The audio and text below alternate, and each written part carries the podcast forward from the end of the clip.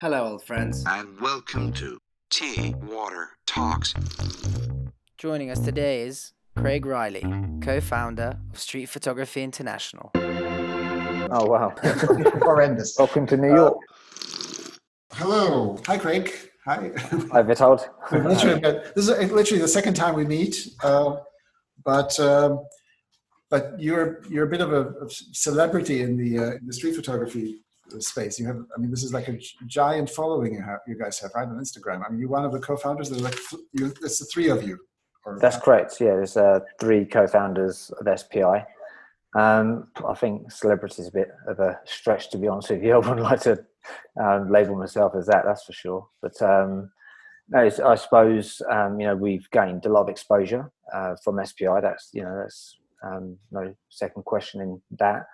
Um, but yeah, I suppose that's just come from you know promoting what we think is the best street photography uh, from around the world, from you know any any person, you know, regardless of their um, level of skill, um, obviously their their race, gender, um, anything, age.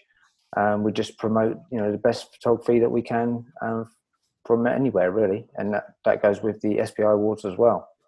Mm, so you're okay. So this is this is there's a lot to unpack here. So so you are obviously a street photographer. You support street photographers, and then you said you also offer an, uh, an award. Yeah, yeah. So we've had um, the SPI awards running now for the past um, four years, and we've had you know submissions and like um, finalists and winners from all over the world, um, around about 140, 140 odd countries um, around the world have submitted images, um, and you know so many of these people that are unable to um, gain exposure um, or even afford to enter uh, a number of uh, awards or competitions online due to the cost of them, um, you know, which was probably our biggest focal point of uh, why we started the awards to allow to make them all like inclusive uh, for so many different people opposed to you know it was almost pretty much the same sort of winners from the same locations on other photography Mm. competitions and yeah, so as I say, we've had you know finalists from the Philippines, India, um, uh, the Far East, like Cambodia, um, Vietnam, Indonesia, um, you know, South America, Brazil, things like that. So it's you know, it's, it's a very inclusive um, competition, and as a, a brand or company or, or a collective, whatever you want to call us. Um, you know we do everything we can for the the better of street photography and its uh, its art form Yeah, I think I think that's uh, that's amazing. I mean, that's that's that's fantastic that you guys are doing this. I mean, when we, you know, when the pandemic started, we uh, also offered uh, portfolio reviews because you know from uh, from Tea and Water Pictures, and we also realized that you know the, the people who were who were stepping forward was a very narrow uh, range of people. So there, there's just a there's a, a group of people who basically have the courage to step forward, but there is an entire huge group of people around the world uh, who might not have the courage, but they definitely have the skill. And uh, there's some incredible, incredible photography out there, and whatever it takes to to bring that forward and to bring that to the surface, I think that's definitely something that we all should be fighting for. Um, so it's it's fantastic that you guys are doing this. That's, yeah I, I couldn't agree i couldn't agree more Vitold because um, you know we always say that everybody has got it in in them to capture at least one amazing image Mm. um, you know whether that, whatever genre that uh, that's in it, it doesn't matter but um, especially in uh, street photography where it's or my personal definition is like it's candid um, unstaged you know moments that you're capturing um, then you know anyone is able to capture an amazing moment whether that's you know an emotional moment uh, a humorous moment uh, or something that's aesthetically pleasing um, in terms of uh, composition you know everyone's got it in them and if you did submit you know a strong image uh, into the SPI awards or um, tag us on the Instagram account. There'd be a very good chance um, they'll be featured, and you'll gain exposure to you know over well almost 1.5 million um, followers. Amazing. So, Amazing. I, I think also, um, and I'm sorry, we, we totally got off the rails here because we had sorry. but um, you know, we've noticed that a lot of photography was was basically photography of, of people from certain areas of the world going to other places and sort of recording things. And you know, I mean, I've I've traveled to many places and you know felt so inclined to do. I just felt this, you know, the urge to uh, to take pictures in the streets. But I think there is an incredible value of people who are actually living in those places to to take pictures closer to home. And the same for for all of us. You know, wherever we are, we should really embrace where we are because it's not just the location, but it's also the time and the everything around us is, is constantly shifting. And I think there was this. Uh, for many many years now photography has been sort of drawn to to going far away to capture the image that cannot be captured at home but that's, that's just a i think that's uh, you know, that's that's privilege right so it's like a strange hundred percent, because um, it's something that I actually mentioned to attendees uh, on on workshops, uh, whether they're SPI or, or, personal workshops. You know, it, you don't need to go to large cities to capture anything, um, but in terms of street photography, you could be documenting the streets in your local village, for instance. You know, a local green. You know, a, um, a little old lady who makes the same journey to the post office. Um, you know, on a daily basis in all weathers. I think little things like that. Um, because what one of the biggest parts of street photography that I love the most is you're capturing history. You know, whether that's fashion, technology, um, your surroundings, architecture. It's, I mean, in terms of the cities, large cities, London is changing on a daily basis. Um, in terms of skyline, um, you know, road closures, road design, things like that. So, you know, you're capturing so many different aspects of not just a moment, but well, a part of history. Yeah, there's there's obviously this famous series of uh, Eggleston shooting right before the election. I think in 1963 or something, or was it uh, Friedlander? Uh, you know, would shoot cars because cars age so rapidly and they just mm. like are frozen in time. I think he he did like this. There's a whole book I think where he shot all American cars he could find in 1964 or something. And it was obviously at the time when he was shooting it, it was like, oh wow, you know, new models. Uh, yeah, we we know what that looks like now. So. Well, absolutely.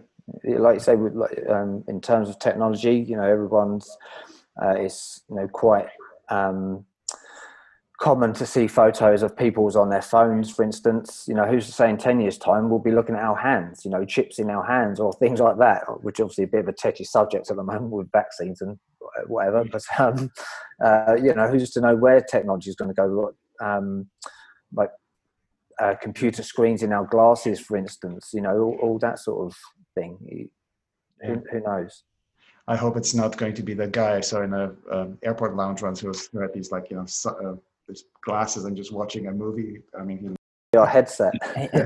horrendous. Just leaned back, just like. Uh, um, so, how did you how did you get into street photography? I mean, how did it begin for you? Begin for you? How how's how did uh, how did it happen? And then how did you arrive to, uh, with Olympus? How did you how did you find them? Well, um, initially, uh, I got into photography in general um, around about um, 2007, something like that, and I was just doing um, because at the time I was working for an airline, so I was able to gain access to you know some amazing cities, and I was just doing like the usual tourist shots. Uh, and at the time, I had a Canon 40D. Um, then once I got um, home, it was a case of like I was doing landscape shots, like traipsing a like a big heavy tripod and like lenses and uh, and body, and it just got a bit cumbersome and tiresome. So I was like got like got bored of photography, if you like. Um, and then I went uh, to Cape Town for my best friend's wedding, and her husband and another um, guest were keen photographers themselves, and got into the conversation of the um, mirrorless systems. Um, you know, basically saying how the qual- the image quality was still there, but they were much lightweight, uh, mm. much more lightweight and smaller in size. Um, so then just did some research and um, looked at my budget, obviously, big part of it, um, and ended up going for the Olympus uh, EM10 Mark One at the time. And it, I mean, it was so small, it just fit into my pocket. Um, and then I was able to like, access like central London, you know, quite easily.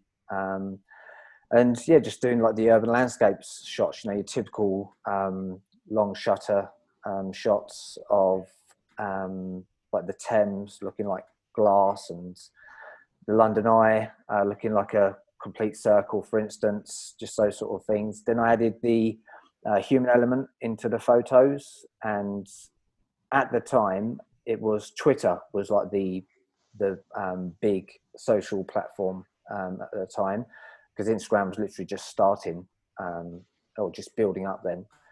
Um, and then I started getting some good feedback uh, from some of these urban landscape shots with the humans in, um, and then um, started you know following a few street photography accounts, um, and then yeah, sort of like snowballed from there really. Um, yeah, just followed like a, a couple of photographers um, that were in a collective at the time. Uh, Walter and Alan being uh, two of uh, the people I was following, and um, and then the collective that they were in at the time disbanded, um, and then um, a new one was formed, and then yeah, that basically was the um, starting point of SPI. So it's going to be five years in January, um, in 2021. Um, that was like the anniversary of when taking over the Instagram account. So Wow! In in five years, you guys have grown to like a, over a million followers. That's in, insane. That's insane. Yeah, it, it, it is. It is. I mean, it blew our minds. You know, just the increase uh, of how um, like many followers gained in such a short space of time, and something that does get my goat, if you like. Um, you know, had all the comments like snarky comments, are oh, they paid for followers and things like that. It couldn't be any further from the truth. It's a lot of hard work, a lot of time, uh, and effort has gone into building this um, uh, account, uh, and that's purely through um, engaging uh, with followers and you know again publishing the best street photography, what we believe to be you know the best street photography for accounts that have no sort of following whatsoever. Um, you know, we almost like promote a term I wouldn't like to use, but the the little man, if you like. Um, again, not being gender um, um, relevant word. Yeah. So um, yes, it's you know just a, a, case of you know a lot of honest hard work has gone into building it, um, um, and it's you know blown out all of our minds of how big it has gotten, uh, and that's enabled us to, uh, as I say, do the awards, do the workshops. Um, and giving us you know a lot of exposure and you know getting things like this for instance. So and obviously ambassadorship with olympus as you asked. Yeah so it's you know it's obviously um, benefited a great deal in that sense. Um, and and obviously the biggest benefit is showing how much of an art form street photography is uh, that what we believe it is yeah, I, I, yeah. I mean, congratulations. Yeah, thank you. Thank you very much. And thank you also for supporting all these uh, uh, aspiring photographers who who have the courage to go out into the streets. Because um, you know, I I you know having having done some photography in the streets as well, I think the the reactions or how people react to to being in the streets are very different in different places. You know, in some places, uh, it's it's easy to be ignored. I think New York is a quite a quite a good place to just shoot, and you know it's it's loud, so it's, nobody cares. Um, I had found it to actually it was difficult to shoot in in London. Uh, I think people are a little bit more aware of their surroundings. I think I found Berlin, for instance, absolutely impossible. Like people are just you know very aggressive, and I had a guy run from across the street while he terrorized my camera. Wow. Um, so it's I how do you how do you feel about the different places? I mean, if you if you shot in different places, how and how do you see the differences between the between the places? How people shoot? Um, I suppose, in all honesty, Vitold, it, it all depends on how you shoot, mm. um, mm. what your process is. Mm-hmm. Um, for me personally, uh, I prefer to have like a more methodical approach to the um, to how I shoot. So I would almost like stumble across a scene in particular that I like the look of. I'm almost as I'm walking around, I see like little windows of either like shapes or color or um, or beads of light, if you like.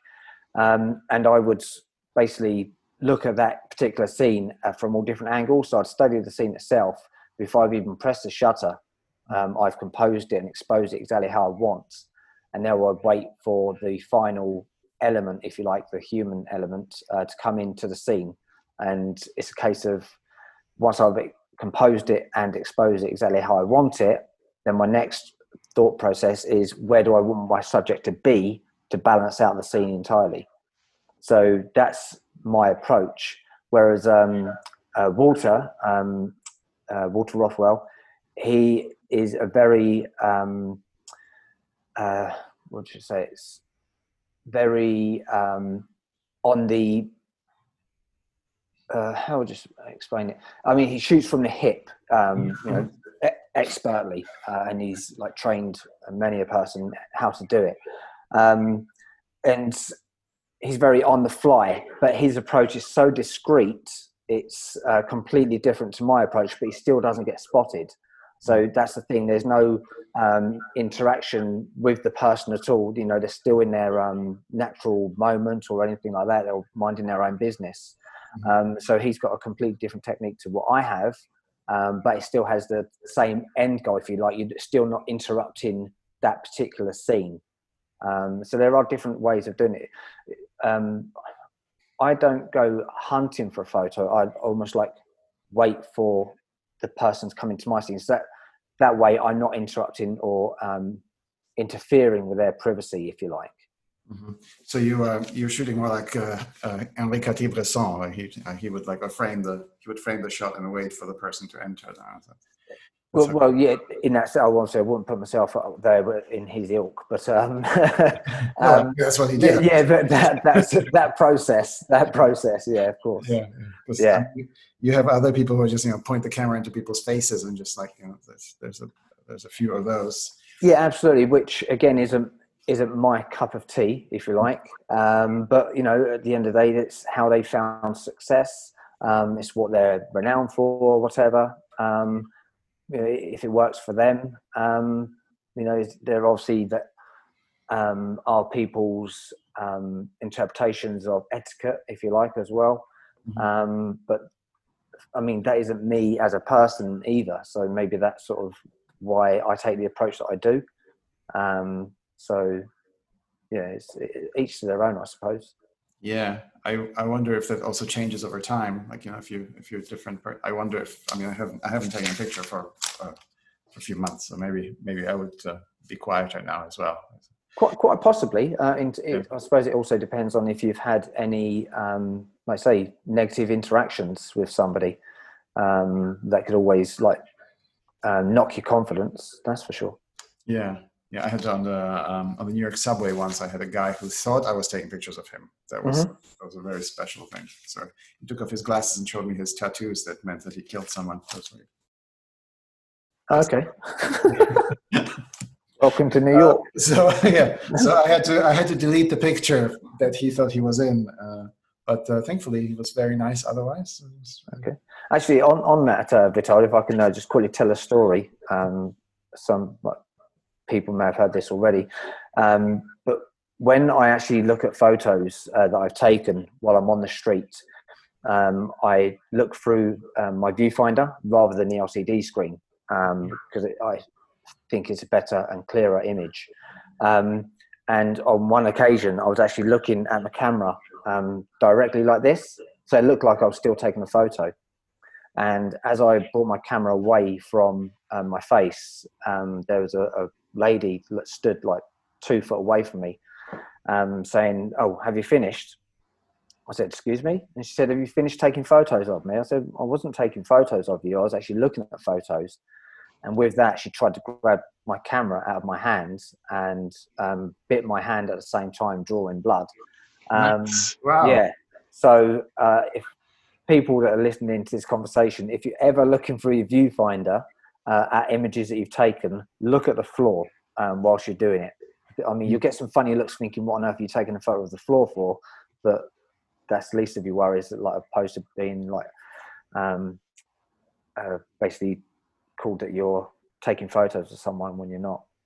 Wow, that's uh, that's incredible. I mean, we um, I worked with this photographer. Um, he's in California, but he used to work in China, Mark Leong, and he was uh, you know, he's a um, he would always go into shoots. I mean, he's you know he's a uh, he's a journalist as well. So he would always go the minder, who would always observe the area around him. Mm-hmm. So many times the minder would just pull him out of the scene just in the last moment, just to like avoid any confrontations. But wow. but you know, so uh, yeah, so having like a second set of eyes. I also find. I mean, I, I don't know if you uh, if you go like if you go on shoots if you go with someone sometimes. Like I remember uh, sometimes going into cities and then um, the two of us would go, or three people, and then each one of us would have a completely different view of the same scene. But um, it's I thought it was an interesting experience. I guess you, that's what you do when you do workshops sometimes as well. Oh, absolutely. Even um, like going out with um, Walter and Alan, um, you know, at times you will see things completely different, and you'll see things that, um, and vice versa. They'll see things that you can't see what they're seeing, but obviously when you see the final outcomes, like, ah, okay, that's what you were seeing. Like, and it's just, it's you know, it's obviously amazing how people's eyes and brains work. Of course, especially in the cre- uh, creative industry hence you know you get different songs and different genres and different movies so yeah it's that's you know the great thing about us humans if you like we're yeah. all different there's there's a room for each one of us so yeah, I, I, made, this painting. It says every perfect is different, so it's you know, we're all we're all perfectly fine. Yeah. Um, there, yeah, there is also this uh, this photo um, of the same object that was taken by Winogrand and by Robert Frank. It's this um, it's a statue in Los Angeles, and it's completely different photo of the same object even. So it's mm. uh, it's possible to do that. So how well like if you say that you that you wait for for an image to compose, what is like the longest time that you've waited? Like uh, I mean, are we talking about minutes, or do you stand there for hours and hours? Well, in terms of um, composing the image and exposing the image, yeah, it literally takes minutes. Um, but waiting for the final element, um, it all depends on the particular location because again, when I'm in an area, um, I would gauge how busy that particular area is. And what I'd also do, um, most street photographers stick to the same route, um, you know, that they take. So when you do so, you're seeing uh, the same location in different weathers, different times of year, so different sources of light. So then you can actually make, um, you know, a, a mental record of what it looked like at that particular occasion. Whether it's, mm-hmm. say, for instance, it's um, eight o'clock in the morning on on a weekday, uh, and it's very busy, but you actually want just a one one person in the image. Say, okay, well, I'll come back here um, in the daytime or or whatever, or like further on into the year. So it's, you can like play around with it in that sense. Um, you know, just make a mental note of when you were there. Um, you know how the light was hitting it, for instance, and then gauge it from there. If you can come back to that area, then you know, then do so. Mm-hmm. So um, yeah, I mean, the longest I've waited, um, I've probably been in the same location for 20, 25 minutes. Just waiting for somebody. Um, or in fact, I was in on top of um, there's a walkway in Tate Modern, and I was there for about 20 minutes, I'd say, because there were like just so many opportunities of people walking through um, this particular light source. So, yeah. So then um, that's obviously the, the thing that happens with digital photography is that you are tempted to look at your pictures right there and then and to make the judgment and you might actually miss some of the of the shots. I mean the beauty of film photography was that you would just assume that you might or might not have the shot and you would just keep shooting. And I think many photographers who take digital photography, they just arrive at something and then think, oh, that's good enough, and then uh, move on. But do you? So how do you do the editing? Like how that how does that happen? Well, in terms, I mean, it's a very good question actually because um, there's there's two sides of that because um, when I look at a photo, um, there's one of my images in particular. Um, it's two people Um, it's in Tate Modern, and there's a, a, a boy and a girl who are literally almost. It looks like they're sitting on a horizontal horizontal bar. So the scale is quite you know surreal, if you like. So it's almost like they're um, sitting in between two railings. So on this particular shot, um, my arm was fully extended above my head because I was on some stairs, and they were um, say 50 to 60 feet away from me. Um, so I took the first photo, and on the particular shot, the horizontal bar was slicing the two of them in half. Mm. And obviously, I didn't notice that until I'd looked at the um, uh, the back of the screen. So consequently, because I'd seen that, I thought, oh, hang on a minute, you know, I can, see the sense of scale. So what I can do, I can give the impression that they're actually sitting on that horizontal bar. Mhm. So with that, again, I just uh, adjusted my position slightly, and then um, the second shot, the girl leaned across to the uh, the boy, so the vertical um, bar sliced her in half, and then next shot, she just went back and like they were framed perfectly inside the uh, vertical bars. So there's that benefit, if you like, of looking at his shots Mhm. um, for sure. Um, but in terms of um, uh, taking that approach, um, when I first started um, shooting street photography, I was out for like seven, eight hours, say for instance, during a day, Mhm. and I was taking, you know, easily 800 to 1200 photos um, in that day, and I would take like a couple of photos in one location, like, and just quickly move on to the next place. Mhm. I'd get home, look at them on the computer, and I'd be going through them, and I'd be in rubbish, rubbish, rubbish, rubbish, rubbish. That's all right, rubbish, rubbish. And even those all right ones, I was looking back. I'd look back now and go, you know, what on earth was I thinking? That wasn't all right at all. So it's you know it's one of those things. So your eye. So when you take the approach um, that I prefer to take, if you take your time over a particular location, and you you almost end up with three or four potential like um, postable photos out of you know six or seven. So your success rate um, increases you know considerably. Um, so that's why I prefer to take that approach um, because I mean, in terms of editing, like you say, it would be a case of okay, um, that person is in a um, better position in terms of balancing out the frame compared to that person. Uh, and the other benefit of actually looking at these and comparing these photos is you can see which image works better in you know in terms of balance in term or could you have corrected your position say gone lower down? Could you have gone more to the left or waited for your subject to hit that point for instance?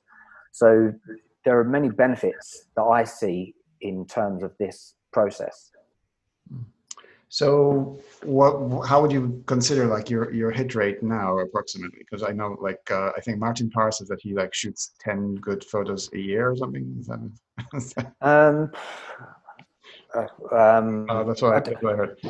Yes. Um, I mean,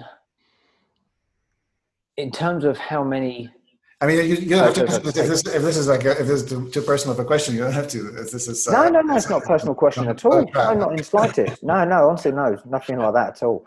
Um, no, so I mean, I would, I would go out now and in say six. I mean, if I'm out for six hours um, for a- for a day, uh, I could potentially take say a hundred um, at the absolute most. Um, and I mean that would be absolute most. I've gone for a day where I've taken literally 10, 12 photos. Um, so it all depends on how you're feeling in that in that um, particular day as well. It isn't a case of oh yeah I can just go out and take photos and everything's going to be you know fantastic. Um, again, I, I don't know what it's like for other genres, but in street photography, you have to be feeling like in the right frame of mind to be like and and observant as well. Um, you know, so many people, um, especially um, like commissioned work or things like that, they they think you can just go out. Okay, I'm going to take a photo of like something that you've taken. You know, one of your stronger photos. Oh yeah, I'm just going to go out and do that again. Almost in ter- in in same uh, instance where a songwriter is. Oh, okay, like um, uh, I don't know. Michael Jackson's going to write another "Beat It" again, for instance. You know, just you know it's it's not that easy you can't just go out and replicate something it's you know so many elements it's a lot of luck of course pl- plays into it as well yeah i think um what many people don't realize, and we we always uh, pay attention to this because I mean we we work with photographers a lot, right? I mean we we represent photographers. Every photo, and I think Susan Sontag said it actually. Every photo is um, is for three people, so it's always a self portrait of the photographer. It's always a portrait of a person who's in the picture, and then the third person is the observer. You know what their knowledge is of the circumstances or the world or this this entire thing.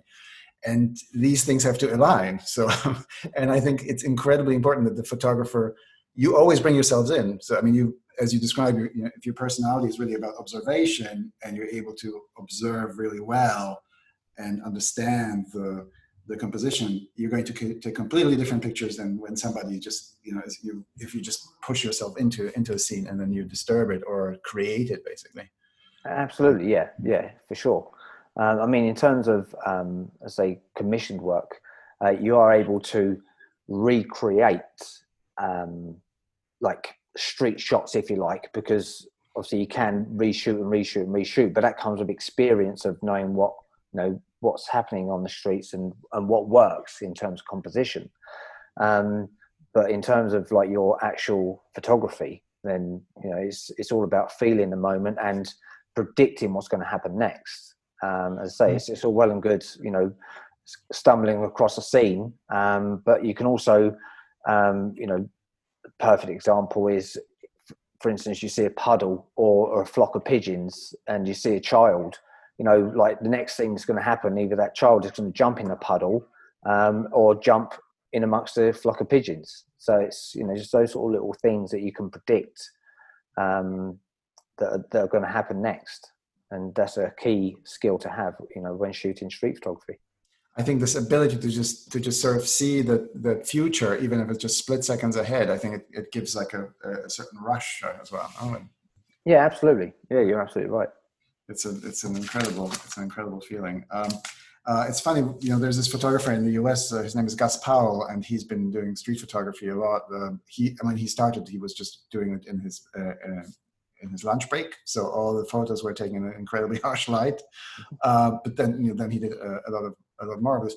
And then he recently shot an entire campaign that was based on his street photography works, where he would just basically had to reenact the shots that he did, uh, you know, maybe 10, 20 years ago, um, and just to do them a certain kind of fashion. And, and just, I, it's a crazy challenge, right? Because as you say, the um, there are just so many things moving around. I mean, the, the taking pictures in the street is like is like everything is everything is in motion and having the ability to just look just a few split seconds ahead is already something that's, that's so yeah absolutely um, i mean we did a campaign for um, uh, brompton bikes mm. and chapter three um, like a collaboration between the two and and again it was basically staging photos um, of like street photos but um, still, I mean, you've got an element of control of you know what you've composed and um, where you want your model to be, but you've still got the other um,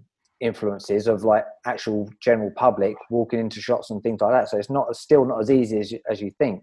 Mm. Um, but yes, it's um, and and I, I, think as well in terms of um, brands and why they're looking at these sort of um, natural things is because people can relate more to real life opposed to like being in a studio you know i suppose that's why so many like there are so many instagram influencers um, you know because they're real people and you know they've come from nothing and i suppose why so many people want to be an influencer but, um, right yeah yeah that's uh, this is this is going to be very interesting where this is going to be heading with you know because we know that Instagram obviously is now uh, an incredibly important place for people and for brands.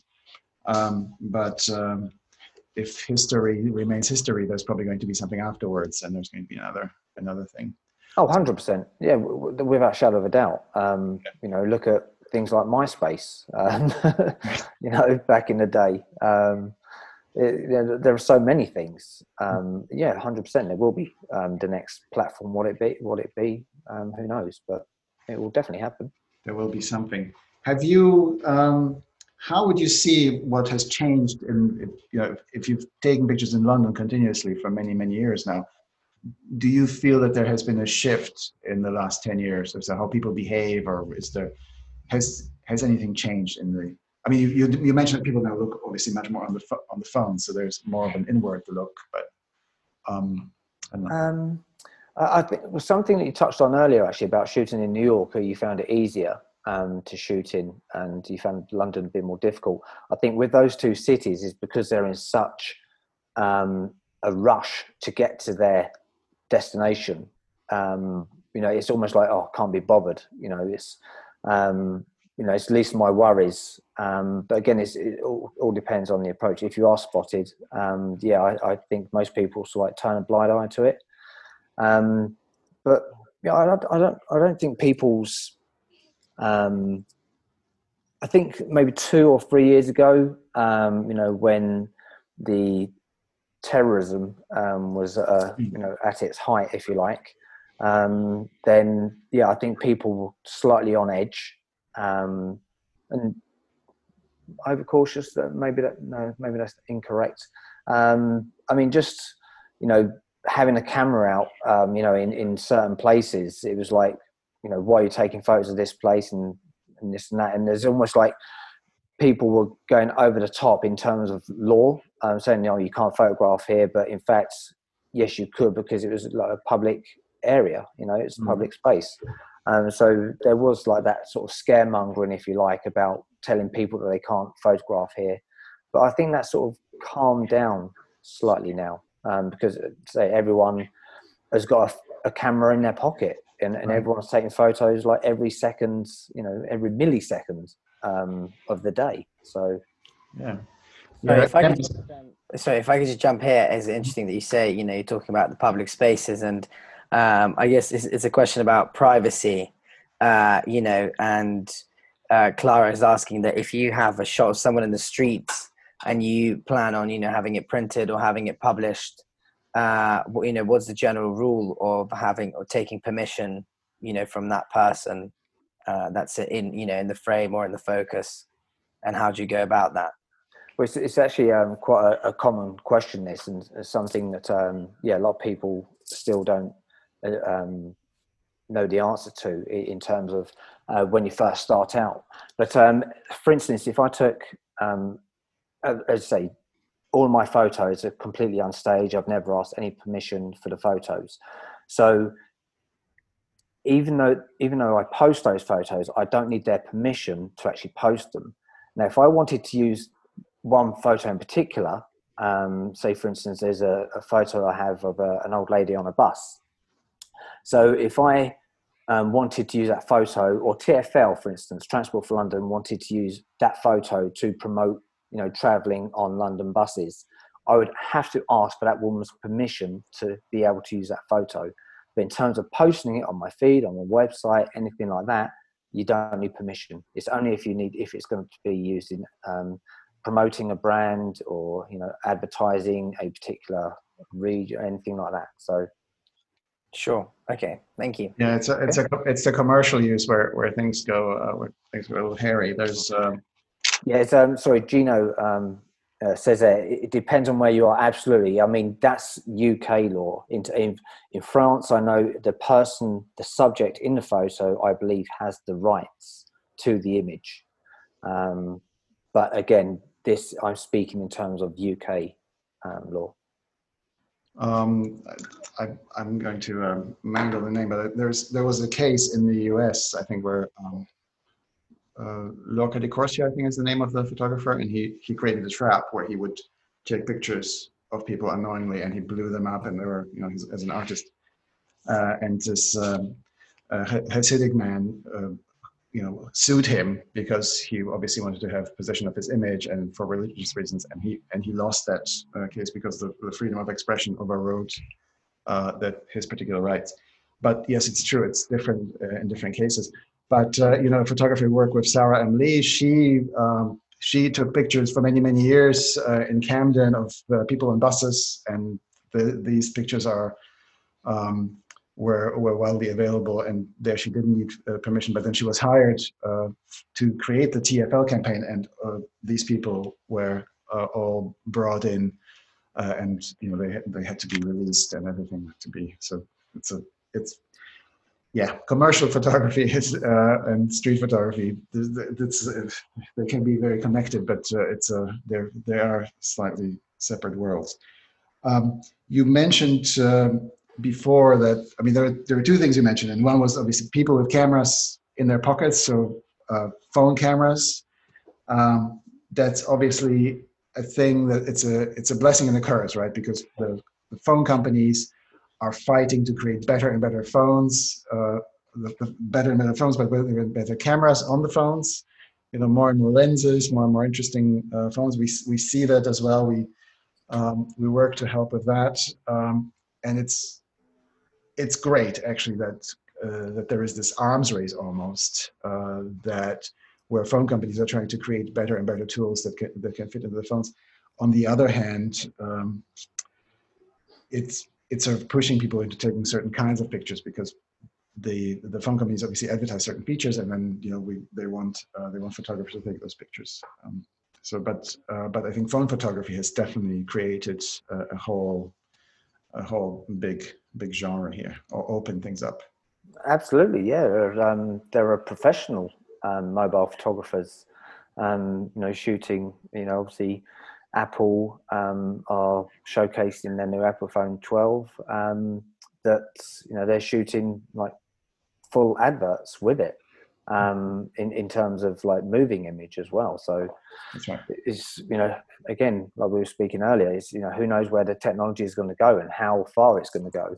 Um, I mean, you know, I I love using my camera, um, and of course, yeah, there, there's going to be benefits and disadvantages to you know having so many cameras. But everything that we see now, um, you know, it's literally from people on the street, opposed to you know um, journalists and things like that. Now it's you know every person around the world is almost a journalist these days without even meaning to. yeah, I mean it's really funny, right? Because the um, cameras used to be heavy and very static, and then Leica, obviously, as a which I started as a test camera for filmmakers, uh, was able to record on a 35 millimeter film. That became the street photography camera, but now it's been definitely superseded by uh, by phones and by smaller cameras, mirrorless cameras. So it's uh, it's an interesting, huge, uh, huge world out there. The other thing that I uh, that you had uh, mentioned is that you have shot in different cities. Where do you think is is your was your favorite place to shoot? Where where do you where do you love shooting most? Um, well, most of my work obviously is in based in London, but the one city that I absolutely adored was um, Lisbon. Uh, was in Portugal, and um, I mean, uh, I went in October um, 2017, and they just had like a like a mini heat wave uh, for that time of year, by all accounts. And I mean, I was spending, I was walking like 13 miles a day, um, and the light was just stunning. Um, I mean, it helped. There was coffee and cake shops literally every hundred yards, so I was like quite well um, well fed there. But um, yeah, it was just a, a beautiful, beautiful city, um, and that's probably my favourite city that, uh, um, apart from London, that I've shot in. But although I haven't actually done any street photography in New York, which is my favourite city in the world that I've ever visited, so I've been there five or six times. Um, but I wasn't into photography, you know, street photography at at that particular time. So yeah, I mean, it's, it's um, well, we hope uh, soon everything's going to open up again and we'll be able to go. Yeah. But, uh, but as we mentioned before, and I don't know if we were already recording, um, the ability to shoot close to home, I think, is incredibly important to be able to, to do that. To, um, yeah, definitely. Yeah. Um, yeah, I say people, you know, it's, it's all well and good going into the, the major cities, but if you're able to capture um, something that's never been seen in your local town, village, you know, then go for it. Um, you know, it might open people's eyes up to you know something completely different. Yeah, we uh, we obviously through the um, through the connecting with many photographers, we've we've spoken with people you know in Uganda who who were able to capture and totally unexpected stories in really the the most unexpected places amazing, beautiful photography um, coming forward. So that's Amazing. it's really really good. Um, I mean, we've we've been talking for almost an hour now. This is Oh, really? Oh, okay. time flies. So I do ramble on. no, no, this is really. Um, I don't know. Um, be, you know, before we open this up to the uh, to the audience, one of the questions was how do how to get featured on uh, Street Photography International. And, uh, I'm, you know, it's a it's a question we expected. I my first assumption is it has to be good photography. You know, Well, yeah, that's that's the be all and end all. Um, you know, obviously the photograph has to be a strong image, um, has to be um, obviously a street photo, um, and unfortunately, um, a few photoshopped images have got through the net um, over the past um, four and three quarter years. Um, you know, which is a um, a sad thing to say, but um, they obviously we don't want them to be photoshopped anything like that um, because it's you know what was there was there. Um, yeah so tag the, the only way to actually be featured is like tag it SPI collective and um, you know obviously be a strong image and and, and that's it. So okay, everybody here is going to be sending you. Uh, we're going to be tagging the pictures tonight. yeah absolutely yeah there's, there's no need to send photos email photos nothing like that at all um, because that's not how um, they're looked at Okay, so you. Um, sorry, can I can I also just ex- a little bit expand on that? I understand the question is, you know, it because it, yeah, it just has to be a good photo. Uh, I mean, sometimes I attempt to try and get featured on uh, different sorts of publications, and I wonder how you know when the person selecting it, they go through the they scroll through the hashtag feed, and do you individually look at every photo, or would you look at the feed and then see what photos pop out? It, all depends because obviously um, the theme um, itself is so much easier. The weekly theme. Um, I mean, sometimes we have an open theme, um, which is just um, the SPI collective tag. But when it's say, for instance, um, the themed hashtag SPI underscore weather, for instance, Yeah. you know that's where you can go through it individually. Um, and then it's so much easier. You know there's less images to go through if you like uh, in terms of uh, theme basis. Um, but it's, it's it is a when you're going through the feed itself on the spi collective um, hashtag obviously it's just i mean you get photos of like um, a flower for instance you know, Yeah. it's like a macro shot of a flower so it's it's you, can't go through one by one on that particular there's over like last time I looked, I think there was like six point something million photos in that pool of hashtags. So again, it would in that particular hashtag, it's um, you get things that stand out. Um, and, but again, you train your eye to see certain things. Um, you know, im- certain images do stand out. Um, there's no, you know, no denying that. Um, Yeah. So, but as I say, it's a lot easier in terms of the theme because you can go individually um, on the themed hashtags, but on the open hashtag, it's more of a, a standout thing, uh, a s- a, a standout image. Sorry, of Mhm. course. as far as the as far as the editing goes, I mean, you know, I don't know. I, I think there's a, there was this whole Steve McCurry uh, uh, scandal of uh, of some of his photos being photoshopped as well, and you know, just for effect. I mean, that's that's a totally different talk we we could have about that. Um, but how far, how much editing do you allow? Like I know, for example, the New York Times uh, doesn't allow any like removing of any anything. Just it's, I think just cropping maybe and just shifting things. Absolutely, um, and and touching on um, the process I use, Vitold as well. Um, I try to get as much correct um, in uh, my uh, camera, uh, opposed to taking it home and then cropping massively. Um, again, something I always say on um, my workshops. I'm happy for an image to be from that to that, not from that to that. You know, it's Mm. that's seeing something after the event. So that's why I try to get as much correct in the image. So in terms of um, uh, what is um, posted on Instagram feed uh, and in terms of our rules on the SPI awards, it's minimal um, post processing. Again, like um, say cropping, contrast, vibrance, um, shadows, highlights.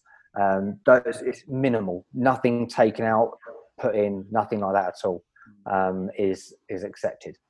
I mean, we've Uh, even yeah. Sorry, go ahead. No, no, sorry, go on, carry on. No, I mean we've seen even you know professional photographers just get addicted to processing, and then before you know it, you know everything looks like a horrible computer graphic. Yeah, yeah, hundred percent. Yeah, and it take it totally takes away from the photographic element, you know, of what you've captured for sure. No, I, I totally get that.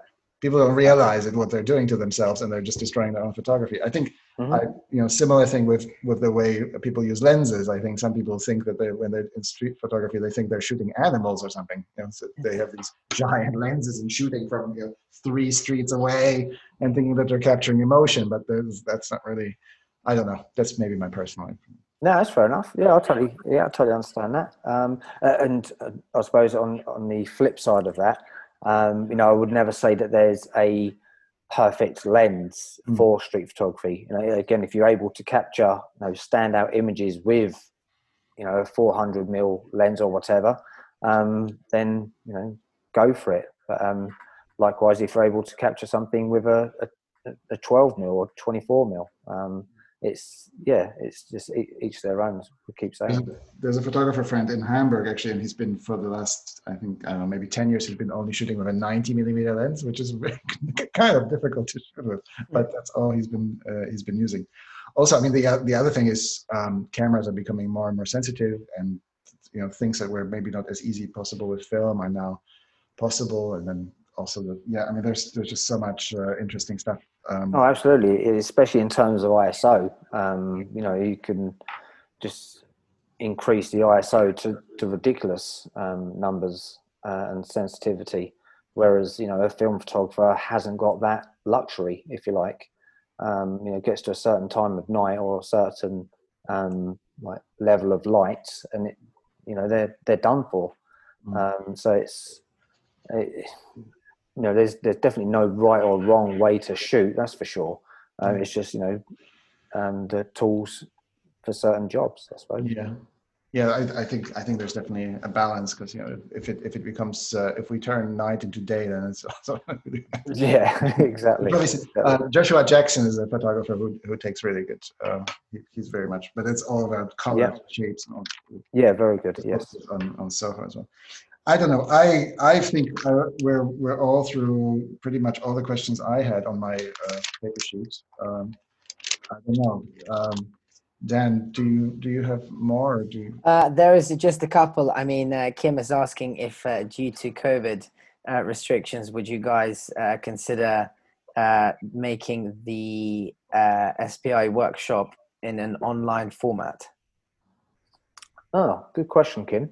Um, it's something that we haven't really, I mean, we've been approached before about doing um, like online courses, um, but it, it, it didn't really get off the ground um, for, you know, whatever reason. And I mean, personally, from my own personal view, I think street photography really I mean, you can give demos, for instance, in, in online form, obviously, and video format. Um, but I mean, to actually teach, it's I, I think it's better to do in situ um, rather than like talking to a screen. 'Cause It's, it's quite difficult, actually, even just like trying to explain certain things, just talking to a lens.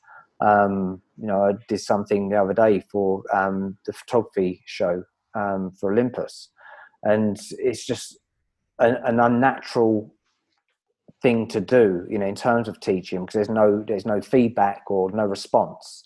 So it's i mean it's it's a very good question. Um we'll look into it kim. Thank you. If, we, if we can say that.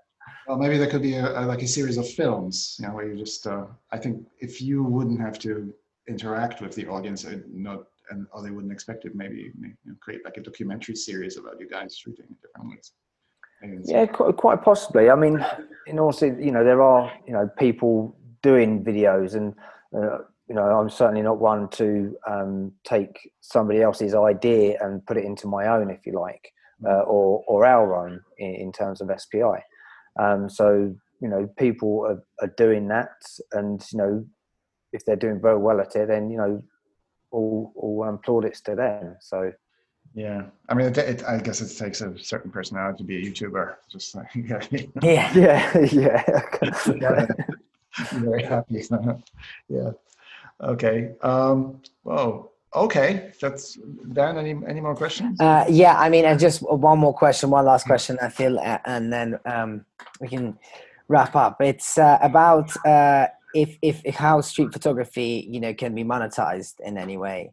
Uh, yeah, which I guess is kind of the golden, Or can anything be monetized the golden answer. What does it do to this? Yeah, that's good. That's a good question. Well, I- I, I think we've like touched on it um, briefly in terms of um, there's a fine line between commercial and street photography because you know your own work, um, if it's good enough, it, it almost gives you know companies, brands ideas in how they can use their their particular product Mm. to promote through your style of photography. Um, you know, I, um, as I mentioned earlier, like done commissioned work um, for other companies and things um, just through like my creative eye. So um, yeah, there's certain there's certainly opportunities to monetize. Uh, I mean, you know, workshops. Um, you know, you can give workshops. You can sell prints. Um, so many aspects, if you like. But you know, at this moment in time, you know, with a pandemic, I think um, buying a print, for instance, is not on the like priority list of people right now. Um, but yes, it's and like I say, you know, again, with in terms of um, like social distancing and groups of six, um, you know, it's the the workshop um, side of things has come to a halt as well. So Yeah, there's a, there's a saying, an old saying in, in Poland that says, "If you want meat, work in a butcher shop. If you want money, work in a bank." And so, if you if you if you go into any kind of art thinking about monetization, I suggest the art of banking yeah, or anything. yeah, if you want to be close to money, for yeah, sure. if, if that's the, if that's the focus, I think um, I think it's it's with any uh, kind of art, it might be really important to to just really develop the art first, and then the money uh, or the monetization should somehow begin to uh, surface in some natural ways.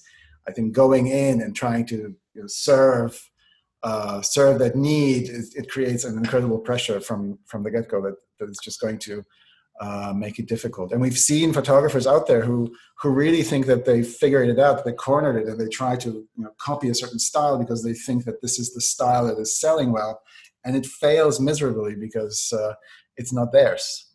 And uh, being able to develop their own uh, their own personal path, that's really sort of the secret. But again, it cannot be. So it's a it's quite a dance. It's like it's like, it's like archery, I guess. Uh. No, I'd, I'd 100% agree with that, Vitold, actually, because I mean, if you are going into photography in particular to make money, then you're probably you know starting off on the wrong foot straight away, um, because I mean, maybe you know way before my time, um, there potentially was a lot of money in photography because it was the only way to you know see news, for instance. Um, but you know, as mentioned before, you know, everyone's got a camera. Um, you know, media outlets are onto that as well. That you know, people's source of news is you know a person on the street just filming what has happened. You know, just being in the, the right place or wrong place, whatever you want to call it, at the, at the right or wrong time, um, and they're getting that footage for free more often than not. So, you know, I think going into the photography industry to make money um, is probably not the best like idea to go into. You should just shoot photography a particular genre because you love the art form and you're expressing yourself in your creative, you know, element.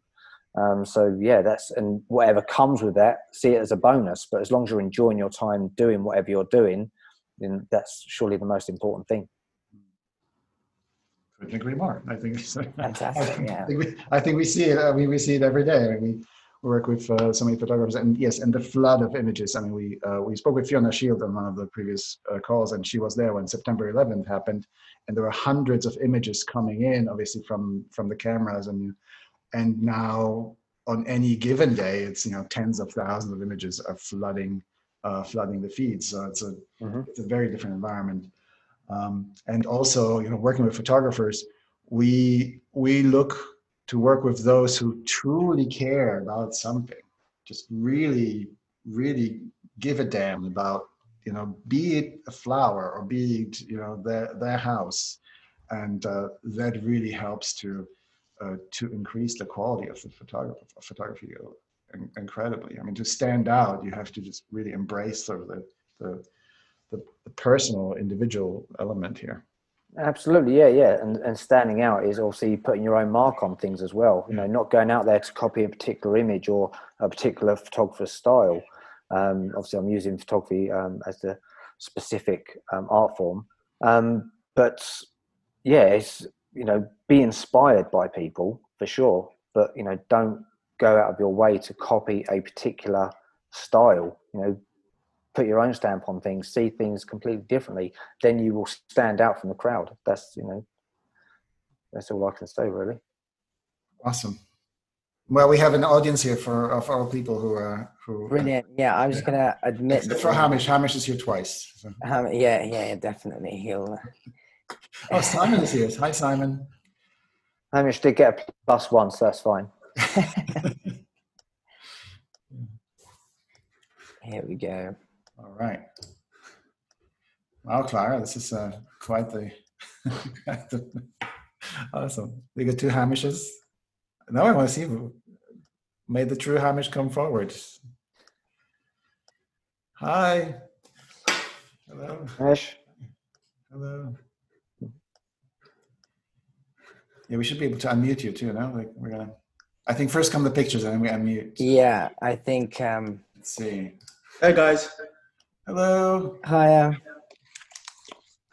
Do you want the camera on or off? What? Uh... On, on. Yeah, yeah. on. Yeah. as long as you're decent. Hello. always, Hi, always. hi, everyone. Hi, I'm sorry if I, if I don't call your names because on some of them I, I don't see them, but on some of them. Oh, oh, this is Ha- oh, you're Hamish. Hi, Hamish. How, how did you manage to be here twice? Oh, because you're with the phone as well, I guess. You're with image on No, phone.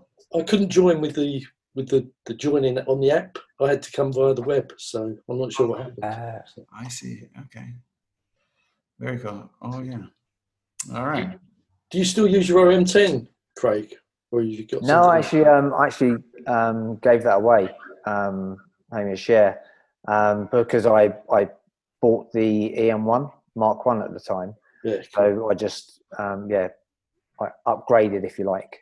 Um, but obviously, like the Mark Three um, has just come out, so yeah, I mean, fantastic um, camera, yeah, um, and the five obviously. Very cool. Yeah, I still shoot like on a on a Leica M9 with know, manual focus. It's Okay, very. It's quite challenging in in any environment. yeah. Yeah, well, it's, it's something um, again I'm a, a huge advocate of um, of sticking with your um, particular camera. Yeah. Um, you know, so many people. Um, so I believe in the camera community or photography community, should I say? Um, there's like two sides of it. There's the camera enthusiast Mm. and the uh, photographer um, who likes the photo side of things. Um, and I would always um, promote sticking with your camera um, because so many people are quick to, you know, um, I'm not getting the photos I should be getting with this brand new camera. You know, I need to upgrade it. Da da da. But in, in, if you actually take the time and learn your camera inside out, so it becomes like second nature. You don't even have to think about how to use it. Um, you know, your photos will improve vastly. Um, yeah, so a big advocate of that. I agree. I think uh, I think there are many technology nerds out there who are just really obsessed with the gear and just Hmm. and they think that the cameras really take the Yeah, yeah, yeah. like yeah. yeah. Uh, it's like the photographer at a dinner party, and you, you know the the dinner guests, uh, the, the the the the host says, "Oh, you take such beautiful pictures. You must have a good camera." And then he answers, "Well, you made such a great dinner. You must you must have a great oven." It's That's a good analogy. That I like that. yeah, it's like okay. I think uh, I think really I think learning your learning your uh, your gear just uh, so it becomes second nature. I think it's a it's a really good it's a really good tip. So Hmm. well, thank you very much, everybody. I don't know, are there any more questions from uh, from the audience now that we can sort of see each other uh, almost? Anybody? No. Yeah, maybe yeah, not like a photography related question, you know, n- or technical. It's like how did you, Alan and uh, Walter, how did you guys meet? Oh yeah. Um, so initially, um, yeah, thanks, Gino. Um, initially, I was following the two of them on Twitter, Mhm. and um, then like started uh, showing my photos on Twitter. Uh, as mentioned before, it was like the in um, social media platform at the time. Um, then I uh, went to a talk um, that the collective that they were in at the time uh, were giving. Um, I spoke to them there. Um, that collective disbanded. Then uh, a couple of my photos were featured in this digital exhibition that um, Walter and uh, Gagan Sedan, Sadana were uh, curating. Uh, and then I met them um, in person and actually spoke to them there. That was in November. Well, in fact, yeah, uh, five years ago, almost like to the day, really. Yeah, cool. So that's that's how we met, you know, yeah, Yeah. through And, social yeah. media. Yeah, okay. Yeah. And uh, thank you all, of course, for this uh, for this talk. Oh, thank you for joining. This is really great. yeah, thank you very much for joining. Yeah, everyone, uh, even the ones that can't see, uh, thank you very much, and uh, thank you very much for the questions too. Hope I you Yeah. managed to answer them in some capacity that makes sense. Thank, so thank you, thank you very much. Um, I don't know. I, I think uh, we, we seem to be out of questions. So we really appreciate that everybody showed up, and uh, I think we had we had a good time. This was really. Thank you so much, Greg. This is uh, Yeah, great. Thank Thank, you. you. very much, and thank you everyone as well. Thank you, guys. Bye bye. Thank you. Wishing everyone safe and well. Okay. Goodbye. Thank you. Bye bye. Bye bye.